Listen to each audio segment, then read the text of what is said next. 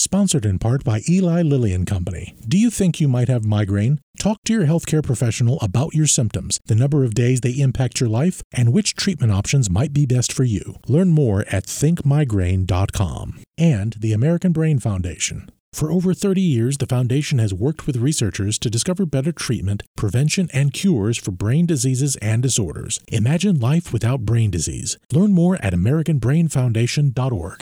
The Epilepsy Foundation leads the fight to overcome the challenges of living with epilepsy and to accelerate therapies, stop seizures, find cures, and save lives. Visit epilepsy.com to find out how to get involved today. And by Neurelis, a leading neuroscience company focused on the development and commercialization of therapeutics for the treatment of epilepsy and other neurologic disorders. The company's unique drug portfolios strive to address unmet needs in patient care. Learn more at Neurelis.com. Hi, I'm Dr. Joe Sirven, a neurologist who practices at the Mayo Clinic in Jacksonville, Florida. This is What's Health Got to Do with It, which looks at where and how healthcare intersects with your life, helping you get the medical answers you want. Coming up, November is National Epilepsy Awareness Month. So we'll explore the condition as well as efforts to help cure the disease with the CEO of Cure Epilepsy Foundation, Beth Lewin Dean. Then we'll speak with the mother of a patient with epilepsy. Later, we look at the little known founder of modern nursing, Mary Seacole, a black Jamaican woman who gets scant attention in the United States. Author Helen Rappaport released a fascinating new biography of her, which examines her work and explains why we don't know her well here. But first, as you all know, I'm a practicing neurologist. I'm also a subspecialist with added expertise in seizures and epilepsy. And full disclosure here, the Epilepsy Foundation is one of this show's sponsors. As a reminder, seizures are sudden electrical disturbance of the brain and the main symptom of epilepsy, a disease that causes repeated, unprovoked, and non predictable seizures. I've been caring for patients with epilepsy for more than 30 years, and I believe I understand their plight. I specialized in this condition because I was interested in brain science, and I believed I could honestly help with the treatments that are currently available. I'm often asked what I've learned from my work with epilepsy patients. What amazes me the most about my patients with chronic seizures is their resilience. Every morning, they wake up not knowing if they'll have a seizure that day, but they soldier on, which often leaves them feeling very present in the moment. That's despite the myths that surround epilepsy and the resulting stigma. At this point, you may be thinking, well, that's great, Dr. Joe but I don't know anybody with epilepsy, so why should I care? There are several reasons. First and foremost, it's incredibly common, impacting one out of every 26 patients, and it affects adults just as much as kids. Anyone can get epilepsy, including celebrities, from Supreme Court Justice John Roberts to the late rock star Prince and countless others. Second, treatments that are FDA approved for seizures and epilepsy are often studied later to see if they help other very common similar conditions like migraine headaches, pain, and depression, as well as other mental health issues. Put another way, epilepsy is the gateway to the treatment of several other neurological problems that are caused by abnormal brain activity. To help us understand where we are in the fight against epilepsy, Beth Lewin Dean, CEO of Cure Epilepsy, joins us from Chicago. Beth, welcome to our program. Thank you so much for having me today. It is wonderful to have you here. I know I've set the stage with some descriptions, uh, but I'm w- kind of want to get into the to the weeds if I can. What is epilepsy uh, the way you see it? It's exactly the way you characterized it. It's a neurological disorder where the brain's more susceptible to having recurrent seizures. Um, it's incredibly common, more common than most people realize.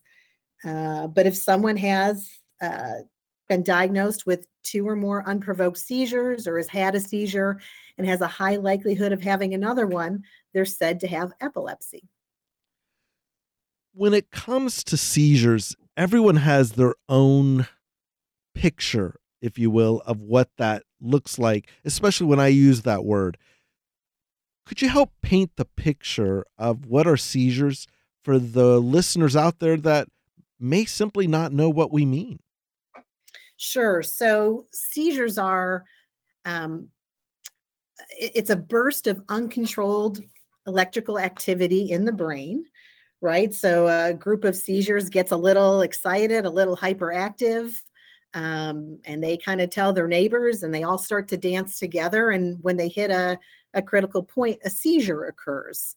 Um, seizures can look like many, many different things. I think most people picture kind of the what used to be called grand mal or tonic clonic seizure of somebody falling to the floor and convulsing but they can be much more subtle. There are many flavors of seizures. It can be an um, eye fluttering or uh, twitching of an arm or fingers. It can be what people do see the the falling down and shaking, or it could be a staring spell.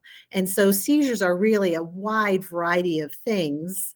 Um, you know, and, and they're they're specific to the person with epilepsy let's talk a little bit about the condition or disease of epilepsy.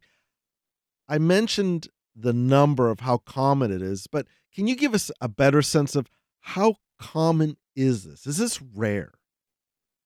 No, it's it's not rare at all. Uh, in fact, it's the fourth most common neurological disease behind uh, migraine, stroke, and Alzheimer's. So it's very common.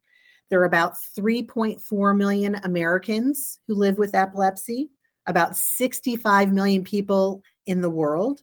And that comes out to be about one in 26 people will experience epilepsy during their lifetime, or one in 150 children. So it's it's really very common. Um, people just don't realize how common it is, and they likely know somebody who has epilepsy and may not even realize it. So who are these 3.4 million people? Who's who exactly is getting this condition? Anyone. Anyone can get epilepsy.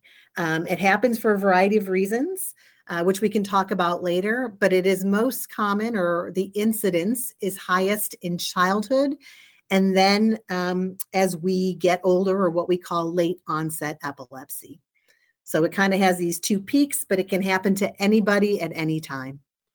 I know you mentioned in your description of seizures it's this electrical outburst, if you will. But are those electrical outbursts, these seizures, bad for a person? What what happens? You know, there's a there's a lot of um, discussion around this, but I think generally it's understood that that seizures are are bad for your brain. Um, they cause negative changes in brain function, possibly the loss of brain cells and prolonged seizures we know injure the brain. Um, so so we do our best or i should say uh, epileptologists like yourself and neurologists do their best to help people control their seizures so that we can curtail um, longer term impacts to um, you know behavior and, and cognitive uh, performance. Can you die from a seizure? Can you die from epilepsy you can. You can die from a seizure and from epilepsy. Um, in fact, people with epilepsy are three times more likely than the general population um, to die prematurely. And, and there are a couple of causes for that. I think first and foremost, um, people with epilepsy are at risk because of, of accidents and injury and drowning. And so if they have a seizure and these things occur, um, they're at higher risk and they can they can die prematurely. The other thing that goes on is a phenomenon called sudden unexpected death in epilepsy or SUDEP. Um, and this refers to the death of somebody from epilepsy or somebody with epilepsy that's not from injury or drowning or other known causes. And, you know, we're studying this um, as a community. And in fact, Cure Epilepsy is one of the um, organizations that really initiated research in this area to understand what occurs. But what we think happens is that someone has a seizure and it causes an interruption to their breathing, um, as well as possibly a dangerous heart rhythm or cardiac arrest. And so the person stops breathing at the end of the seizure and they don't start again. And so they pass. Um, and, and, again, we're studying this, we're learning more. Um, right now, the, the estimates are that one in a thousand people with epilepsy die from SUDEP a year, but we actually think it's probably more than that because it's underreported. Um, but this is a phenomenon that that again we're studying. It's it's important for us to um, educate on, and we at least now better understand risk factors, so we can help people mitigate their risk to to dying from SUDEP. Besides the seizures, are there other symptoms that are part of epilepsy? So this there are the seizures. Um, and there are more subtle things that go on. Um, people describe it as an aura or deja vu. They may smell or taste something or have a tingling. Um, these are often things that precede seizures, but sometimes they occur on their own. And um, while they're not the seizures that people typically picture, they are, in fact, a, a type of seizure called focal focal aware. So people know this is happening. They they have these sensations um, but they don't look like the seizure that people typically expect. Let me ask one more question on about seizures themselves. If someone witnesses a seizure and and some types are very dramatic uh, what's the best advice for a listener in terms of intervening or what they should do if they witness it? Sure. There are some great programs that are available from the Epilepsy Foundation and the Epilepsy Alliance of America that help people get trained on seizure safety. Um, but they essentially um, kind of walk you through what you should do, and, and that is to make sure that the person is safe. So help them to the ground, make sure they're on their side. Um, loosen anything that's restricting that could cause them to have problems with their breathing. Um, you know, put something soft underneath their head. Do not stick anything in their mouth. They're not going to um, choke or swallow their tongue.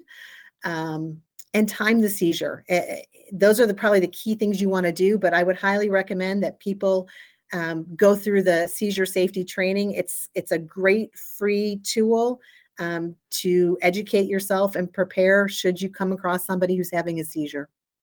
Let's get into the issue of treatment.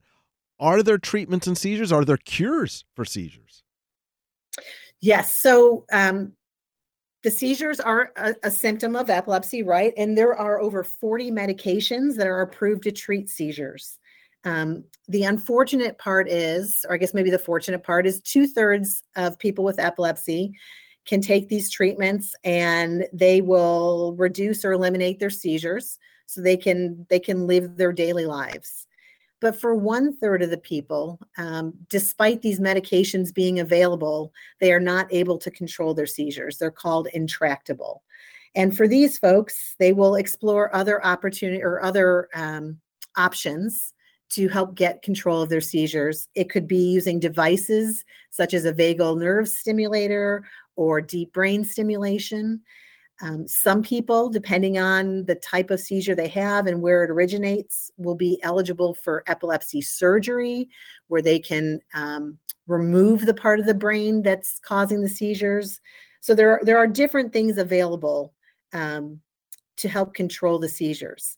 What we don't have yet is anything that is disease modifying, something that will prevent epilepsy from starting or if somebody has it, essentially reverse or stop it. Um, so that's kind of the holy grail that we're working on. And to all of our listeners out there, you're listening to What's Health Got to Do with It on WJCT News 89.9. I'm Dr. Joe Sirven, and if you're just joining us, we're talking about curing epilepsy, and we want to hear from you. If you have an idea for future shows, tweet me at Jay Sirven. Beth, does the NIH and government fund epilepsy research? Yes, the NIH, or more specifically, um, the National Institute of Neurological Disorders and Stroke, um, are a large funder of epilepsy research, and they're critical to advancing our understanding of epilepsy. And they're a very collaborative partner within the epilepsy community. I think in 2022, NINDS will fund about $212 million on epilepsy research, which is fantastic. Yeah. What about Cure? Let give us a, a sense to our listeners who may not be aware of Cure Epilepsy. Tell us a little bit about that organization. Sure. So, Cure Epilepsy is the leading non governmental agency fully committed to funding epilepsy research. It is, it is our mission, it is what we do. And we were founded back in 1998, so just about 25 years ago, by Susan Axelrod and a small group of mothers uh, of children with epilepsy who were really frustrated with their inability to protect their children from seizures. They decided that living um, well with epilepsy was not good enough. And so, um, with this mission of you know finding a cure for epilepsy, it meant that um, they needed to create an organization that would both fund epilepsy research and also attract researchers into the epilepsy community. And so, um, like I mentioned, this is our coming upon our 25th anniversary.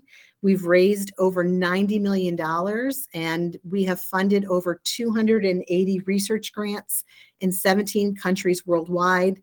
Again, with, with our focus on finding a cure for epilepsy. So uh, that is amazing in terms of the amount of funding and hearing those successes. Uh, my question is how have that how has that translated into actual successes? Have there been successes in epilepsy treatments or diagnoses? So I, I think um, we're playing the long game, uh, and, and, so this is going to take time. There's a lot that we still don't understand about epilepsy. We fund research in six priority areas uh, that that we think are critical to advancing our understanding. So we fund pediatric epilepsy research, genetic epilepsy research, acquired epilepsy, intractable or pharmacoresistant epilepsy. We fund research in SUDEP and we fund research in sleep and epilepsy. And by focusing on these areas, um, what we do, we, the role we kind of play is to fund novel or maybe even riskier ideas in science that aren't maybe ready or strong enough to get funding from the NIH. We give out grants to get these researchers going, to get some data and some proof um, so that they can then advance, go to the NIH, get larger grants, and move things forward. And what we've seen over 25 years is we've got a great track record of um, identifying researchers with with novel ideas getting them their initial funding and then they go on and get larger grants. They build their own um, independent laboratories at academic institutions. They train additional researchers and they drive the science forward. So that's where we've really had success is um, is providing almost seed funding right to get things going sure. to get people more money and advance uh, advance the science Beth, given how common epilepsy is, there are a lot of myths about epilepsy, like it's contagious or that people with seizures just can't function in life. Uh, why do you think those myths still exist? That is a fascinating question. Um, we think about that a lot. Uh, and I think there's several factors at play. First and foremost, I, I think the general public really doesn't know much about epilepsy. Um, and if they do, they generally picture somebody kind of falling to the ground and convulsing um, with that tonic-clonic or what used to be called a grand mal seizure. Uh, and some of this may even have its roots back to, you know, hundreds and thousands of years ago when people thought that people with epilepsy were possessed or they were mad, they were institutionalized. There's just a whole history of misunderstanding. Um, and because of that, and because people don't talk about their epilepsy, there's just a lot of misconceptions and misperceptions. Um, and I think, you know, as a community, we work hard, but we really need to get epilepsy out of the shadows and it needs to have a voice. We've seen in, in other uh, disorders such as autism that it, it is possible to change people's perceptions and eliminate stigma.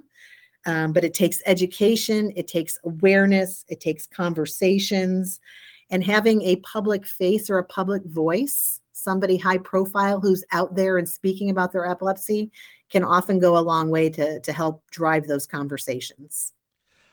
Beth, uh, in our final moments here, how can people find out more about Cure Epilepsy or about epilepsy overall, especially during November Epilepsy Awareness Month? I am so glad you asked. So, uh, first and foremost, our website has a wealth of information. So, it's www.cureepilepsy.org. Um, and, and, you can follow us on all of the social media channels Facebook, Instagram, LinkedIn, Twitter, and now even TikTok. Uh, we have a lot of educational resources available to help people um, either start to learn or come up the learning curve about epilepsy, as well as um, you know, information, webinars, very technical things for people who are a little more savvy. We try to meet people where they're at. And so if you are a science wonk and you want to hear about the most innovative research that's going on, the newest treatments, we do have these webinars and emails that give you lots of information. And if you're somebody who maybe didn't love biology in high school, we have much more comfortable ways to learn about it. We have some understanding epilepsy modules on the website. And we do this wonderful podcast called Seizing Life, which talks about epilepsy and the science um, in a very comfortable way around a kitchen table. I love it. Keep up the exceptional work. Beth, I want to thank you so much uh, for sharing all of this terrific information with us and for all that you're doing on behalf of individuals uh, with epilepsy and their families. Thank you. Appreciate it. And thank you for shining a light on it, especially during uh, November and Epilepsy Awareness Month. Absolutely. We've been talking to Beth Lewin Dean. She is CEO of Cure Epilepsy.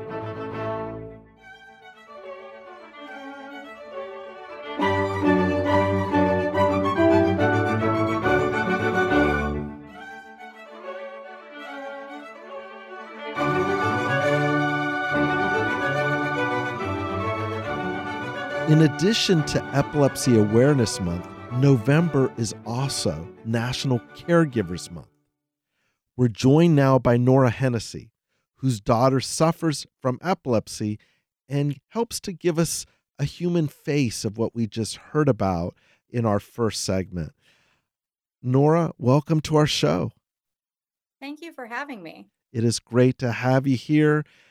Tell us your story with epilepsy.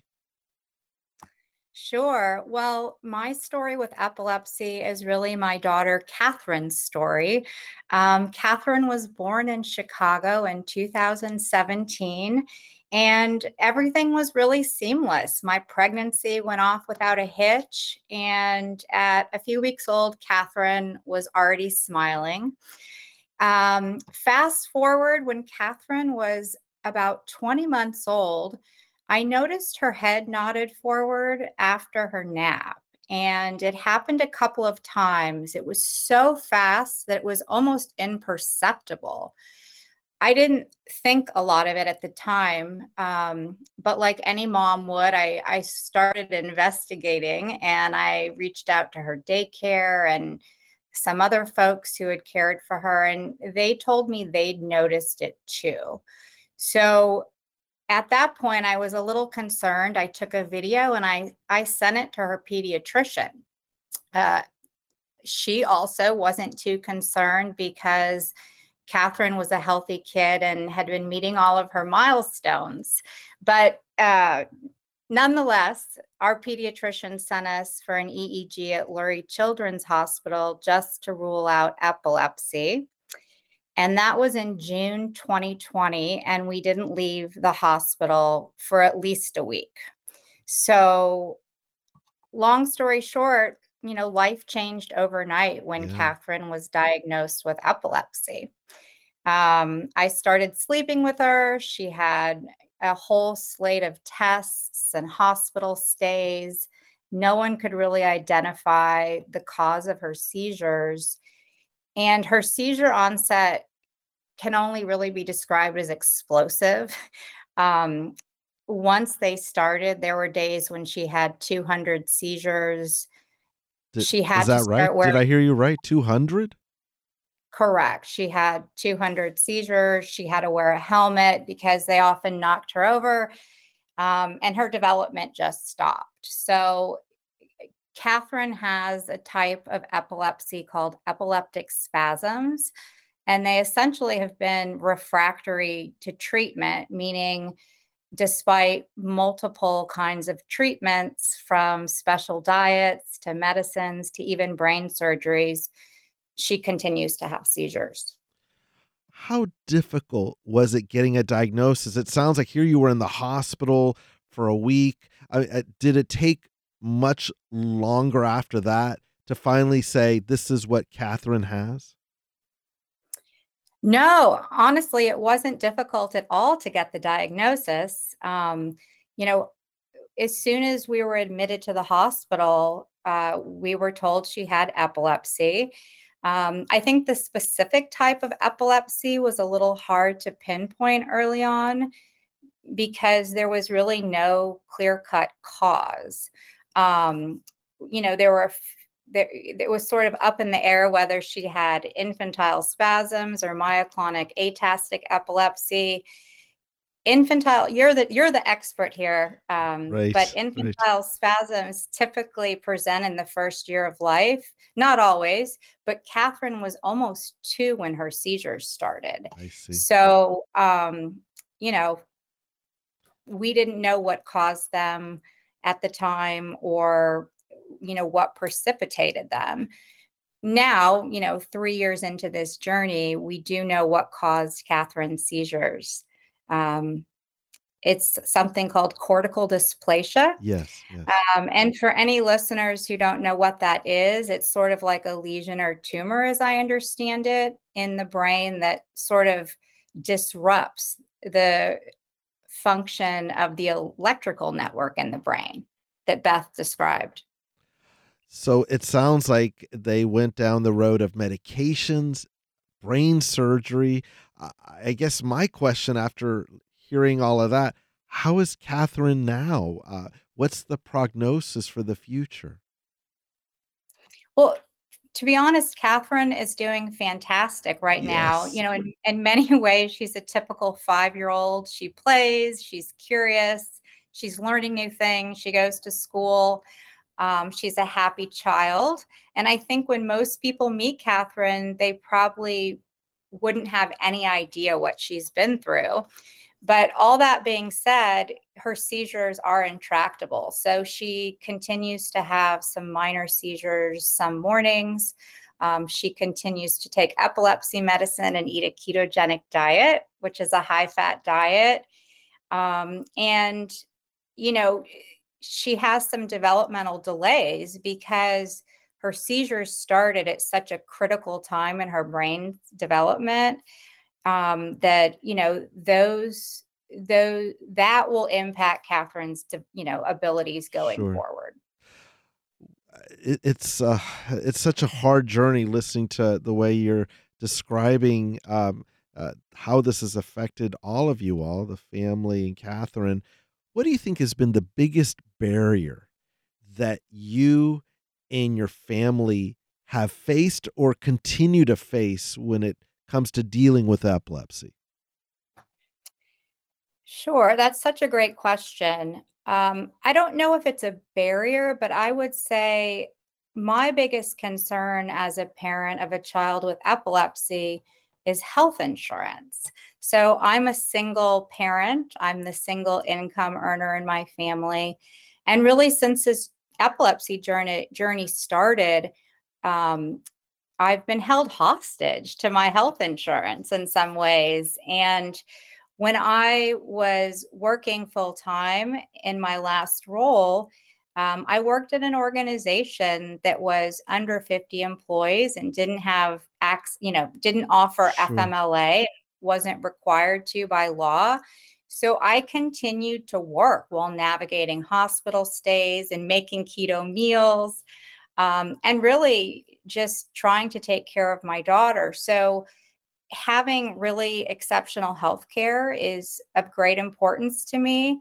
And that lack of FMLA was really a barrier for me. And, and it is for millions of American families who find themselves, you know, perhaps unexpectedly caregiving for family or friends. So I think we all have to do better and create a system that provides quality health care for all people and and provides working individuals the opportunity to care for their loved ones.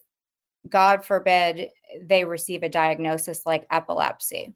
I could not agree with you more uh, and you said it uh, so eloquently to our listeners if they're undergoing a similar journey if someone out there is very much identifying with you, whether it's epilepsy or maybe it's some other condition to which they have to become the caregiver, or they have new onset seizures. What what message do you have for them? That's a great question. I I think I could write a book at this point, um, but I think I would advise them to trust their instincts. I think a parent knows his or her child best. And I would encourage anyone who's caring for someone with epilepsy or another condition to find a team that they trust, even if it means getting multiple opinions. And then once they find that team of doctors, nurses, therapists, whomever is on that team, really put their faith in that team and be an active advocate and participant in the treatment. Um, I think doctors are eager to help, and it's really important to have the parent perspective. And then I think most importantly, I would say know that you're not alone. Um, as Beth said earlier, there are so many people in the epilepsy community, and I would encourage anyone to find them on social media ask their doctor to connect them with other families. This journey is really unique and no one can go it alone. I think we're stronger together in community. Nora, I can only wish you and your daughter, Catherine, the very best. Uh, may they find a cure and a way uh, to have her have a wonderful life. I'm just happy that you were kind enough to give us your time and to share your story with us. I know it'll help so many others. It's my pleasure. Thanks for having me. We've been talking to Nora Hennessy. She is mother of a daughter with epilepsy, and she shared her story with us regarding her daughter's diagnosis of epilepsy and their journey. Up next, Helen Rappaport joins us from the United Kingdom to introduce us to the little known founder of modern nursing, Mary Seacole. We'll be right back.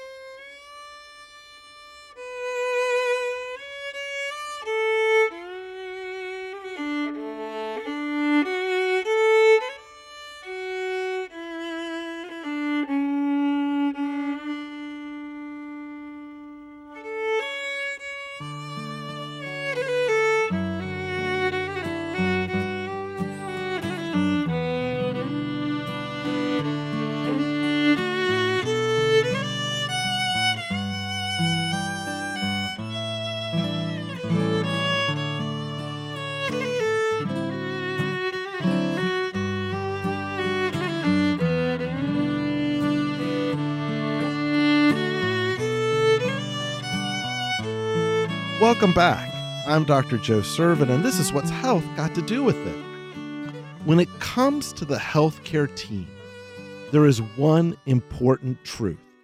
Without nurses, there is no healthcare. Period. End of story. Yet, if you ask people to name some famous nurses from history, like I did recently, the responses are typically Florence Nightingale and Clara Barton, founder of the American Red Cross. And some may also offer Dorothea Dix, creator of mental health nursing. However, no one, I asked, could identify the subject of our next interview, Mary Seacole, a black Jamaican nurse who was a contemporary of Florence Nightingale and in most respects contributed just as much to modern nursing as she did. Our next guest, Helen Rappaport, joins us to explain why Mary Seacole should also be remembered for her contributions to nursing and for her remarkable life. She is the author of a new biography entitled In Search of Mary Seacole The Making of a Black Cultural Icon and Humanitarian. The book is a New York Times editor pick, and she joins us from the United Kingdom. Helen, welcome to our show. Hello, and thank you very much for inviting me. It is a true honor and pleasure, and I'm going to get right to it. Helen, to many of my listeners, they they really don't know who Mary Seacole is. So, who exactly is Mary Seacole, and why should we know about her? Well, Mary Seacole really sprang to the foreground here in the UK in the early 2000s, but uh, people in, in, feminist and historical circles knew about her before that time.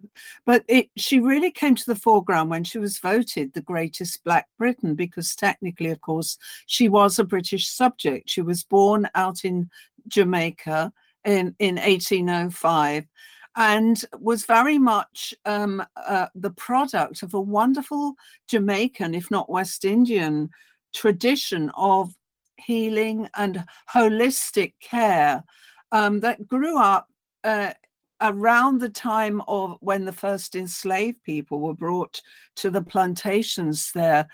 You had a whole group of women um, women of color and black women in Jamaica who, who became what were known as doctresses. And these were the women who cared for the many enslaved people who fell terribly sick on this in the humid, hot, humid conditions of Jamaica. And they were nursed in what were called hot houses on the plantations. And it was these Jamaican women, these doctresses like Mary and her mother before her, who developed nursing and pharmaceutical skills, drawing on the natural pharmacopoeia of the island. So they they they didn't particularly favor using the sort of heavy doses of opiates and laudanum and the, the conventional treatments allopathic medicine offered. They favored drawing on more holistic methods. And it was that that Mary used to such um, with such success in treating cholera victims, for example. Interesting. So, so it gets me to wondering. Uh, your book is amazing in it's just so meticulously researched. What led you to pursue this subject for a biography? What what was your journey to her? Well, it was one of stubborn determination to get to the truth. The trouble with a lot of history of Black people and people of color from the early 19th century and before is that the documentary record is very insubstantial. Often it's just missing that there isn't the evidence. And when I first discovered Mary Seacole and her extraordinary role during the Crimean War of 1854 to 5, there was something about her wonderfully determined um, character, her personality that I wanted to explore. But I very quickly found that in her case, there were huge gaps in the record. And because of that, I became incredibly determined and, and really stubborn about digging and digging and digging until I got to the truth. But in the case of Mary, there are still gaps that I couldn't fill in. But I was determined to give people as much of her story as could be found because it took an awful lot of winkling out. I'm curious, as I mentioned in the introduction, for someone uh, with such a, an important historical contribution uh, to nursing, most of us, especially in the medical profession, have never heard of her. So, why well, do you think we don't know about her in the United States as opposed to where you are in the United Kingdom? Well, the problem is, first and foremost, that Mary was not a nurse in the actual trained sense of the word, because women's nursing, certainly in Britain, didn't come in until after the Crimean War, when Florence Nightingale established formal training for women as a profession in 1860 at St. Thomas's Hospital, where she was based. Mary came of a quite different nursing, nurse practitioner kind of uh, uh, of style of nursing that was more to do with uh, showing love and empathy and care of the individual, and that didn't involve any kind of formal training. So, because of that, Florence Nightingale, as I said at the beginning, she totally dominated the history of women's nursing until really Mary Seacole was discovered in around the 1980s, 90s in Britain. But you cannot, the, the, the thing that I constantly came up against in, in researching Mary is this compulsion people find that they must compare Mary Seacole with Florence Nightingale. And they were two very different women who operated in entirely different spheres, who had, in many ways, completely different methodology or principles of nursing. I mean, Florence Nightingale formalized nursing. She wrote learned books about it. She set up women's training um, as nurses. Mary didn't do any of that. She was a very empathic personality who really more more than anything was just someone who was a caregiver in the much broader sense of nursing. That's so fascinating. Uh, one of the things that that really took me to really think about her that impressed me is that how did a woman of color manage to accomplish so much at a time of rampant discriminata- uh, discrimination? Uh, I mean, slavery was still going on in the mid 1800s at her time. How did she manage to pull that off? Well, she she was born free, and her mother had been given her freedom at some point. Um, really, it, it's down fundamentally to Mary's absolute refusal ever to take no for an answer. Because when she was a young woman in Kingston, she helped her mother run a boarding house. And a lot of the, the British um, army who were based out in Jamaica on the West India station they used to fall sick mainly with cholera or enteric disease, dysentery, typhoid, yellow fever, felled a lot of them. And when they were sick, if they were officers, they could go and stay at these lodging houses in Kingston, which were run, many of them were run by women with this with these doctorsing skills and and they and they treated them as kind of convalescent hospitals and it was through working in in in in that situation that mary got to know um, many British military and naval personalities. And when she heard later in 1854 that a war had broken out between Britain, France, and Russia, uh, she didn't know at that point whether where it was going to be located. That it was going to be in Crimea.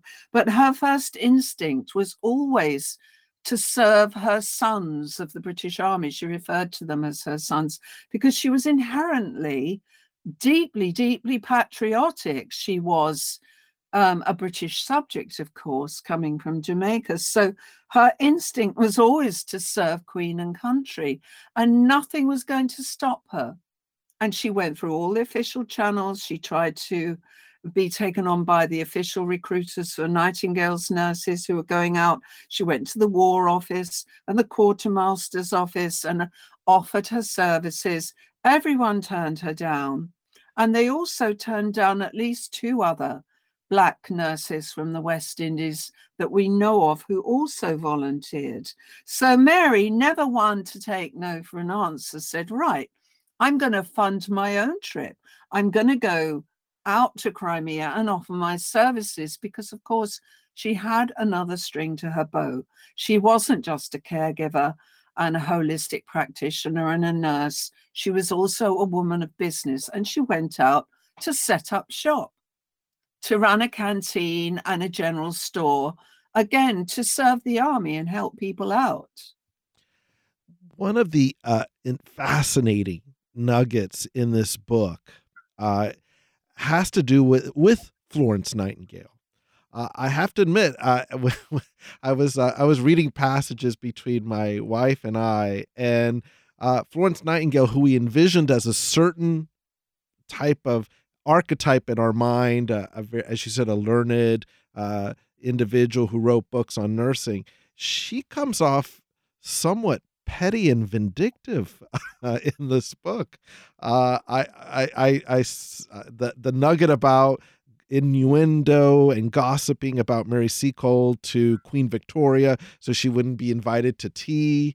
Uh, or yeah. turning down her offer. I, I, have to admit, we we sat there. I go, really? This? Uh, can, can you comment on that part? Well, this is the difficulty with Florence Nightingale. Well, first of all, I must say, and I think I say it in the book, that Mary never ever had anything but respect and admiration for Florence.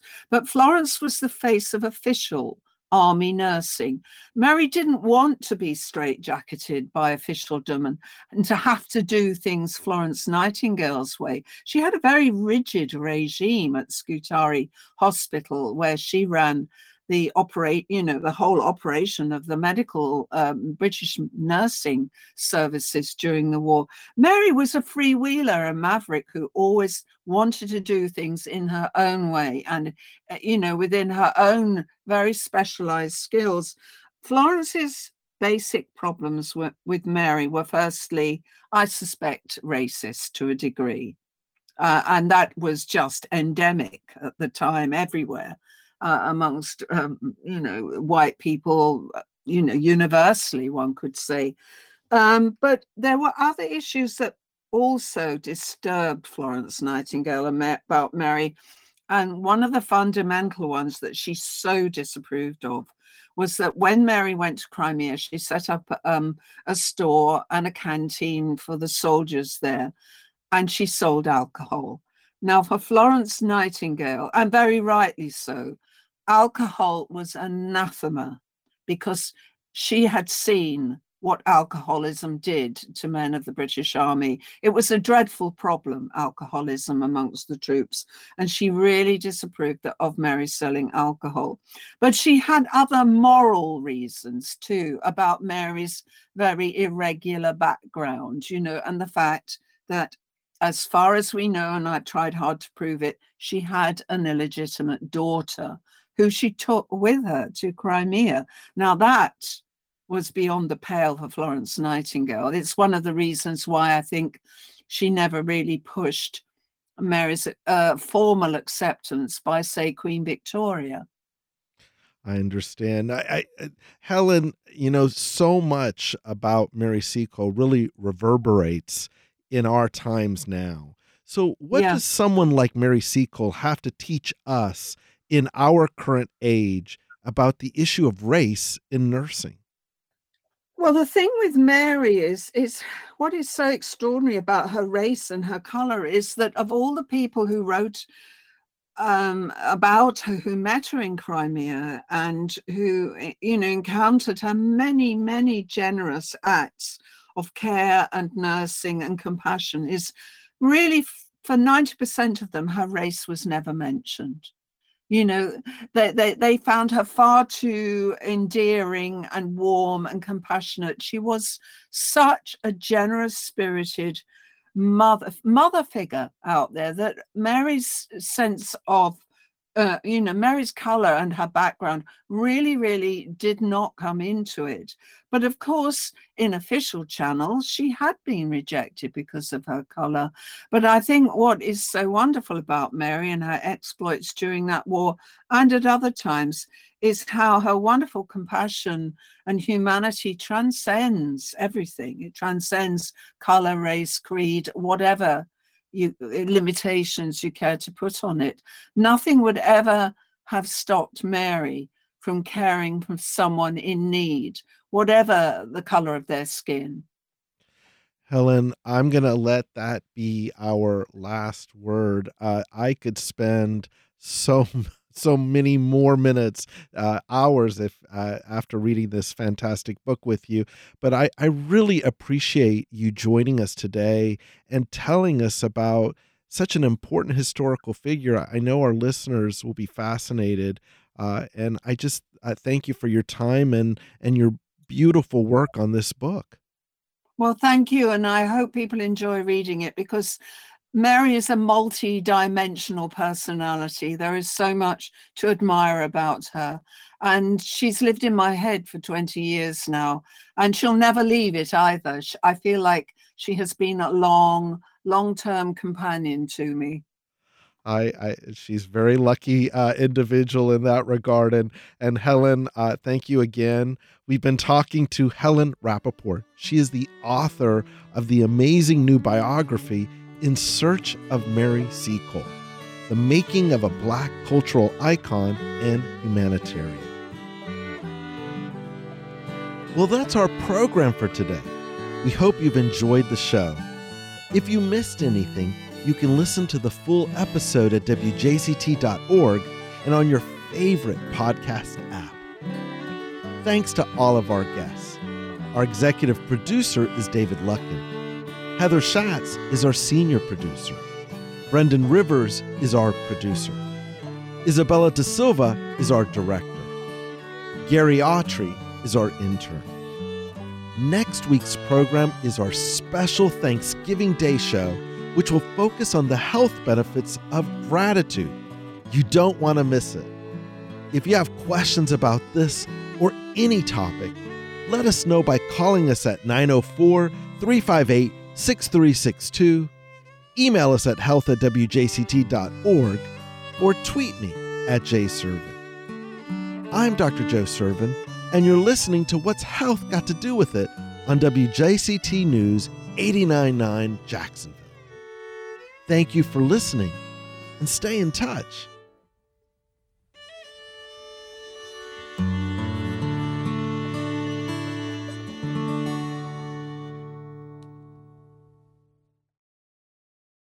Sponsored in part by Eli Lilly and Company. Is migraine impacting your life or daily activities four or more days per month? If so, ask your healthcare professional if you are a candidate for migraine prevention treatments and which ones might be best for you. Learn more at thinkmigraine.com. And the American Brain Foundation. For over 30 years, the foundation has worked with researchers to discover better treatment, prevention, and cures for brain diseases and disorders. Imagine life without brain disease. Learn more at American Brain Foundation And by the Epilepsy Foundation leads the fight to overcome the challenges of living with epilepsy and to accelerate therapies, stop seizures, find cures, and save lives. Visit epilepsy.com to find out how to get involved today.